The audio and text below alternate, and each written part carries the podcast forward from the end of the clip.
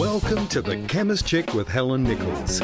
True stories from behind the pharmacy counter. Well, hello, potties.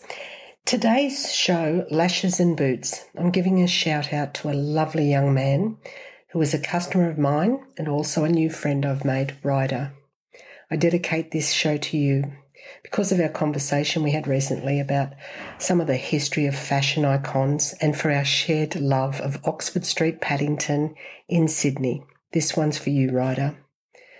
Now, I know I go on and on about how great the 70s were in Sydney, to be a teenager in this time was the best.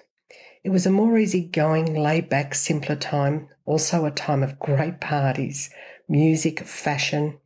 Anyone who, who was hip shopped at the house of Merivale and Mr. John in Sydney.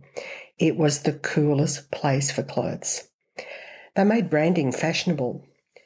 Now, anyone of my age group knew them well. By the way, I turned 64 last Friday don't worry, I'm still fabulous, flirty, and fun. Age really is just a number. But for young listeners out there, Google them. They are ahead of their time and a really interesting part of the culture during the 70s. As a young girl, I loved the fashion icons so much. Mary Quant being one of my favourites. She was uh, so phenomenal and with her quirky 60s, 70s fashion style. So there's another one for you guys to Google. I think you'll love her. She was very on point with today's fashion. Heavy black eyeliner with whisper eyelashes that tickled her eyebrows and pouty lips. Her emblem was a single black and white daisy flower with five chubby petals with a simple circle in the middle. Very 60s art. She was famous for her little short black dress with the pretty white sweetheart collar her hair was the signature black shiny bob. Just check her out, she was pretty cool. So you can imagine my delight when I landed a job in a pharmacy in Paddington in Sydney that sold Mary Quant cosmetics. As she was famous for her hot pants and mini skirts, my uniform was a black mini, a white t-shirt, a black and white flower on it, white knee-high lace-up boots, and my blonde shiny bob hair. I had the lashes, the liner, the nude lipstick, the pout to go with it. Paddington was the hip and happening place to be, no doubt about it. Even back then, I loved the gays and the drag queens that would come into store. They were so colourful, artistic, interesting, and warm, wonderful people. This is why many of them were my friends. My sister and I had a few gay friends back then, long before it was accepted, so sadly. But straight people were just too beige for me. One night out, I got into a heated argument with this old bag who was glaring and snarling at a friend of mine. He was quite colourfully dressed. He looked fabulous. So I glared back at her. Have you got a problem? Well, it's just not right. Oh, what the fuck? Sweetheart, have you got a mirror at home? He has got more style and class in his fake eyelashes than you do in your whole dumpy, gingham clad, ignorant, judgmental body. People like you just make his star shine brighter in my eyes. Move on, honey. Go lay on a picnic table somewhere. Fair dinkum. Anyhow, we played music in this store um, to bop around to. My favourite at the time was Boz Scaggs, which we played on cassette tapes, of course. Uh, it was a very colourful store, not like any other pharmacy I'd ever worked in. I loved it. Boy, we had some characters come to that shop. Colourful, arty, musical, flamboyant, frilly, fluffy, and fun. My number one favourite customer, though, was the wonderful Jeannie Little. Oh my God. Another one for you to Google, guys. She would, she would come into the store. She wore the Mary Quant's black eyeliner and would bounce into the shop Hello, darling, in her unique lyrical voice. She was one of the loveliest people on the planet. She always brought the best energy into the shop, and she loved colour and makeup. Quant's colours were exceptional, so vibrant, so out there. I remember Crybaby was the name of her waterproof mascara, Come Clean Cleanser, Vamp's false eyelashes, and her fragrance launch in 74 was Havoc which is what we created in a fun way in the store. Her sets of makeup crayons are also playful, especially for young girls starting out and experimenting. Quant was a lively, fun loving soul. She even put her Daisy logo on the bottom of galoshes so they would leave an imprint in the snow or the mud. I loved her blended baby eyeshadow palette or blush baby powder for cheeks. I remember too an overnight makeup kit called Play Away for dirty weekends, I guess. Very naughty, very 60s. She even did sunglasses. Oh boy, what would I give to have a pair of these now? They would be worth a fortune. They're very rare vintage. As a lot of the fragrances of the time were quite old fashioned, she wanted to create something modern and sexy. Cleopatra's boudoir line of perfumes. She travelled to Grasse in France a couple of times from London, seeking her new smell. I luckily have had the pleasure to travel to Grasse a couple of years ago. I went to Fragonard for a fragrance lover. Grasse is one of my favourite places on earth. I had three days there. The whole place sings of perfume in the air. It's just magical. You're listening to The Chemist Chick with Helen Nichols. True stories from behind the pharmacy counter. It was also at this time of working in Oxford Street, Paddington, I met a terrific chick. Her name is Rita. Her brother was the keyboard player and songwriter for a band called Sebastian Hardie. They were quite big in the day too. One occasion, Rita took me to the family home in Picton, where her brother was playing and composing. Such a talented muso he was.